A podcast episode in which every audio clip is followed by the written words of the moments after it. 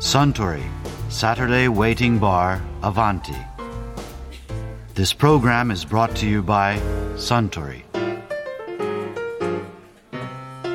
あスタンザ・プレミアム・モルツをかしこまりました。いやー土曜日はいろんな方の状況の思い出話を聞けて面白かったですねその時から気になっていたんですが、ん何ですか明治時代よりも前、皇居が京都にあった頃は、京都に行くことを上京と言ったんでしょうか。うん確かに江戸時代は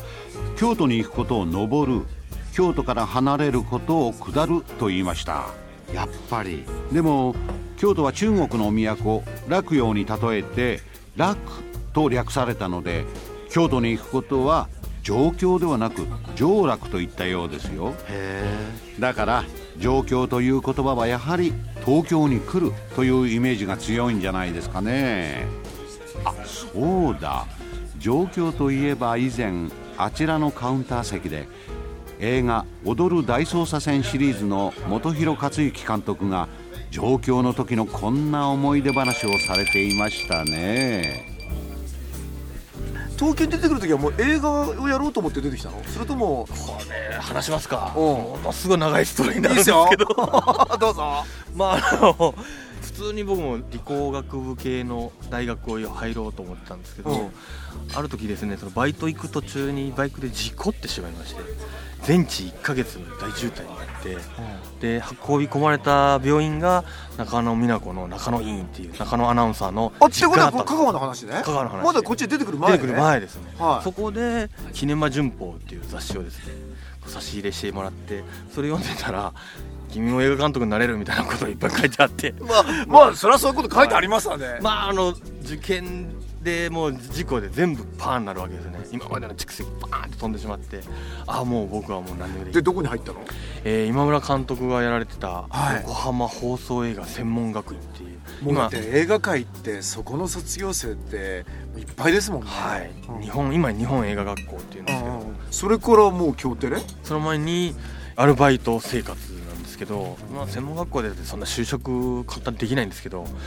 ただあのその学生時代卒業制作ってやるんですけど、はいその時にあのプロデューサーをやりまして、相当優秀なプロデューサーなんです僕金の管理もちゃん とできてどう答えてあげるか僕には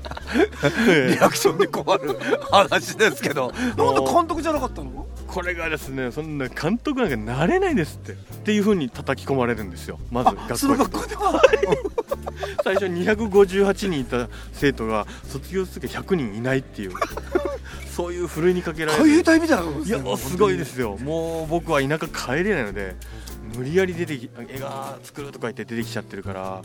親からえだって中野病院で見た高田が切れ間順法って出てきたんでしょいやそう帰りなゃんいいでじゃすんだよっていやいやいやいや親はどういうことだとやっぱえりそれなにユースケ・サンタマリアみたいなうどんのユースケ・サンタマリアみたいなこと言っちゃったのいやもうここにはもう夢がない 夢がないとかねっっこいいこと言ったり、そうして出てきたんですけどやっぱり一生懸命やんなきゃなって帰れないし戻れるとこないし頑張んなきゃなってやってて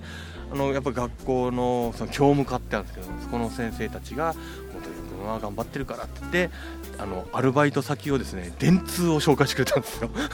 はいで電通といっても制作会社で電通映画社ってあはいはいはいそこの CM 作ったことですねはい、うんそこに1年ぐらい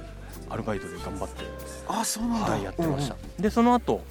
CM ではやっぱり自分には水が合わない、で、えー、と共同テレビっていうところで深夜番組を、えー作り始めた時期だったんですうんうんアインシュタインとかそうアインシュタインの時期ですね僕は IQ エンジンっていうあそうか IQ エンジンか、あはい、島はい五郎さんの下について、うんうんであの頃一番面白かったですねやっぱり鴨深夜がね、はいでもうそこでいろんなものもいただいて、うんうんえー、と「アメリカの夜」っていう番組があったのですかあの映画の技法を紹介するもちろんです番組で あれだって宝田明さんが MC やられたら渡辺謙一さんじゃなかったっけ今回そうです渡辺さうんで、まあそれをやったからお前はもうドラマ作れるだろうっていうドドララママでとももな言いえないドラマでもない、はいドキュメンタリーでもないバラエティーでもないというね、そういう新しいジャンルというかとにかくそういうところをチャレンジしたかったですでもそのアメリカの夜っていう時いくつぐらいえー、いくつくらいしか20 18年ぐらい前でしょ17、17年前ぐらいかな2 5 6だったと思いますえもう 40? 今41になりましたあびっくりはいもうあっという間にあっという間だけど顔は32歳だよね ありがとうございます褒めてんだかどうかわかんないですけど太ってるからだと思いますあそうかでも若くしてデはいィレクターになったってことでのこう気の使い方みたいなことってどう ですか 監督は若いと周りの技術者の方はやっぱり全部年上で全部もろに来るんですよバーンってこう文句がそれを全部聞いてなだめていく言葉とかテクニックはまあ相当学びましたね重要なことだけどはい、まあ、全部突き返すんじゃなくて一回自分で受けてそれを全部こうじゃあこうしましょうかって相手を気持ちよくさせる言葉とか綺麗な土下座とかはもう上手くなりましたうわ勉強になるわ、やばいって思った時はもう土下座に限りますね ほんとそれはほんと地でいくここまでやって謝れば大体の人は許してくれますねはいとんでもないミスとかいっぱいやってるんですけど全部「どうもすいませんでした」って謝れば大体の人は許してくれますでもそれ気持ちよく謝るって重要なことだよね、もうもうもうプライドも何もないですからなんか言っちゃうからねつい、なのでもうそういうところから出てるのでやっぱり僕の現場はなんか「えーどこに監督いるんですか?」ってよく言われるぐらい、あそうですえーものすごい低姿勢でで撮影中もあんまり座らないでおこうと思ってなんかディレクターのチェアにドカーンって座ってこうっていう憧れの映画監督の姿ではなくてもう本当にずーっと立ってこう役者さんのそばにいてすぐ言葉を聞けるようにしたりとかはしてますね。あーなるほどね、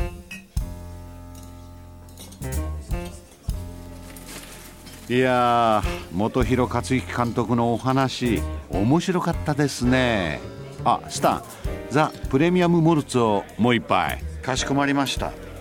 ところでアバンティのカウンターでの会話にもっと聞き耳を立ててみたいとおっしゃる方は毎週土曜日の夕方お近くの FM 局で放送のサントリーサタデーウェイティングバーをお尋ねください東京一の日常会話が盗み聞きできますよ